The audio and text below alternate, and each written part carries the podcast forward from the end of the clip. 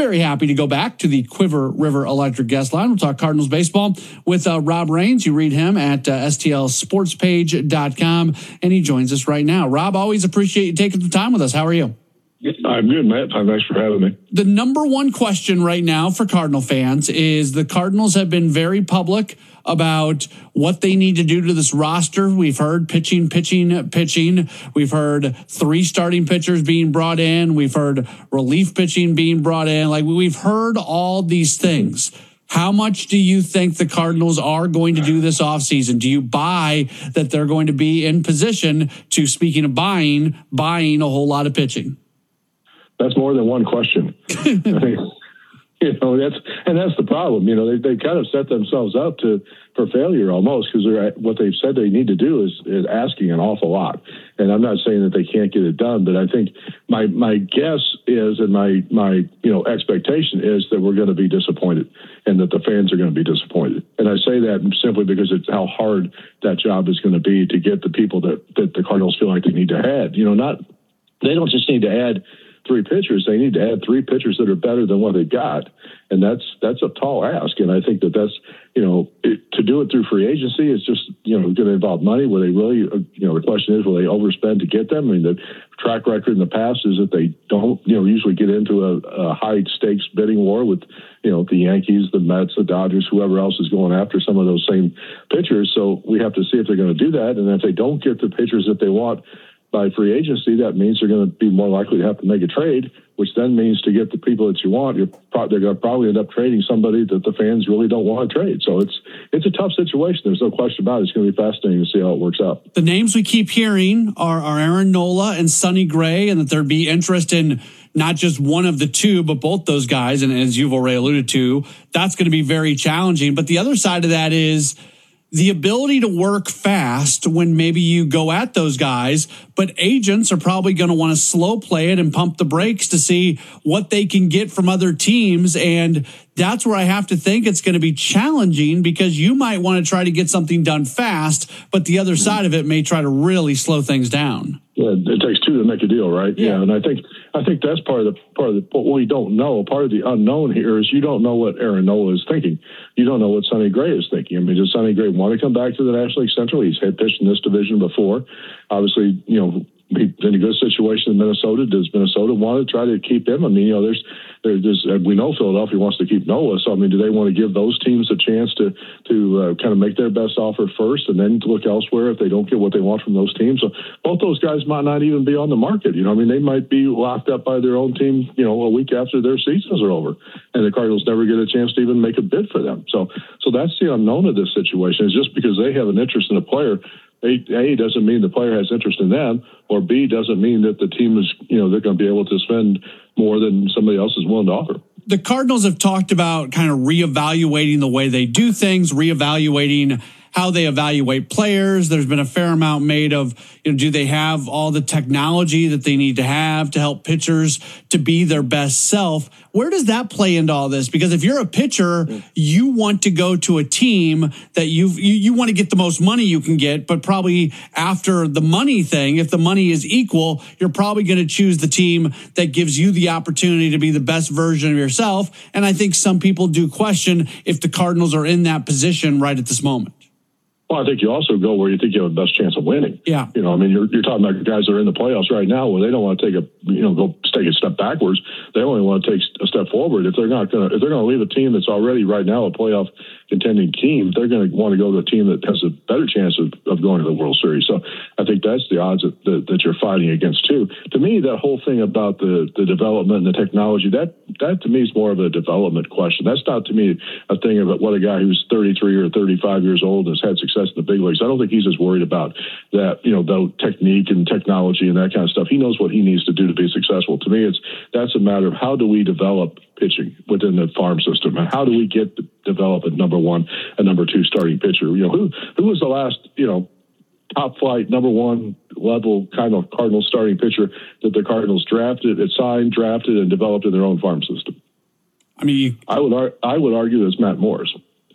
And that's that's going back a ways. I think Yeah, you talked. You know, Jack Flaherty obviously was had, had moments. Carlos Martinez had. had there, there, there's some guys right. in there who at one moment looked like they were going to be that, but then when you evaluate their entire careers, they weren't.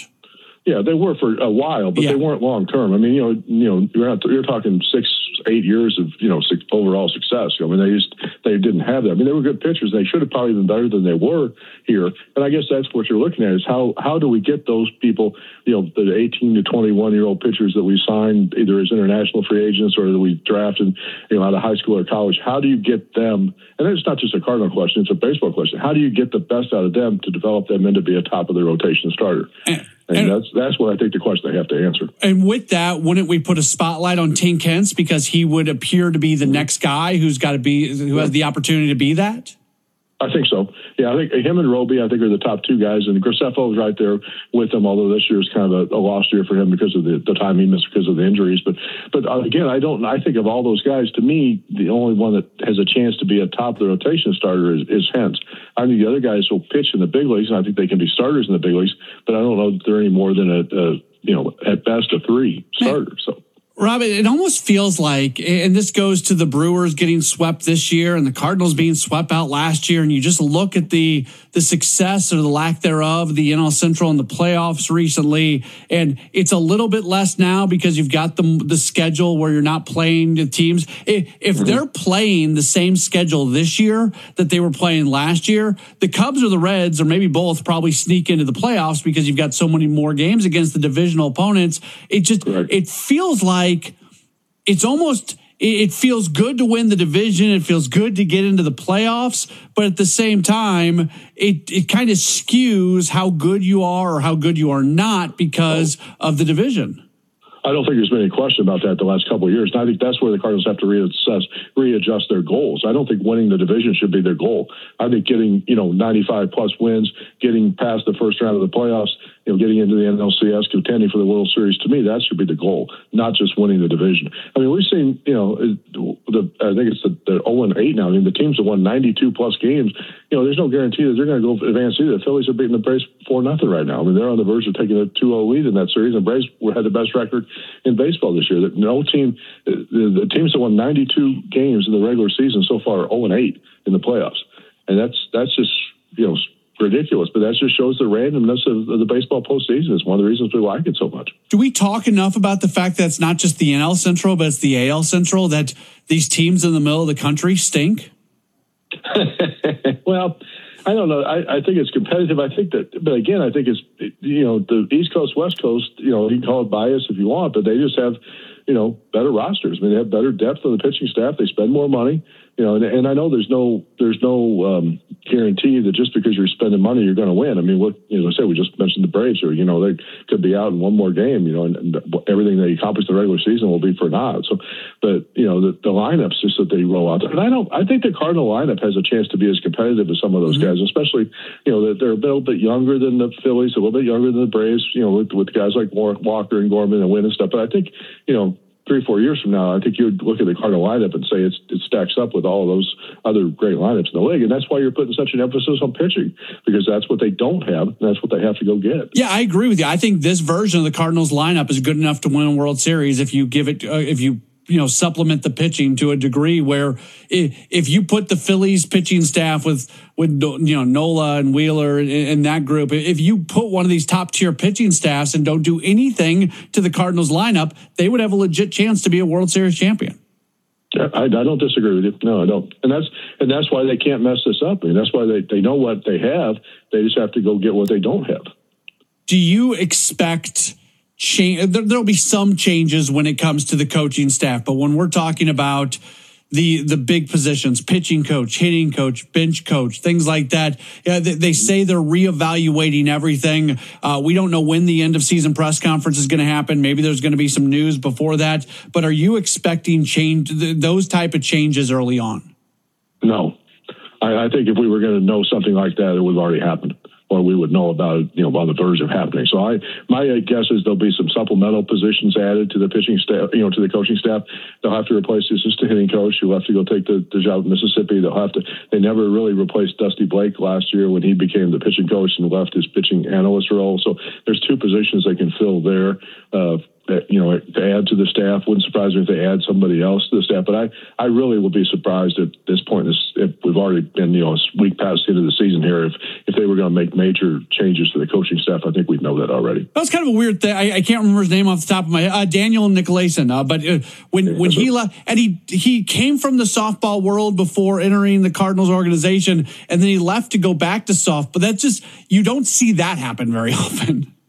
no, not, not not at all. it was a fascinating hire when they hired him you know, a couple years ago in the minor league system, and I think by and large he did a good job. There, just he was not um, comfortable with the grind. You got two young daughters at home. I, I talked to him about it. He actually ended up getting a raise, you know, to become a back to softball coach. I think he always saw himself going back to that world at some point anyway.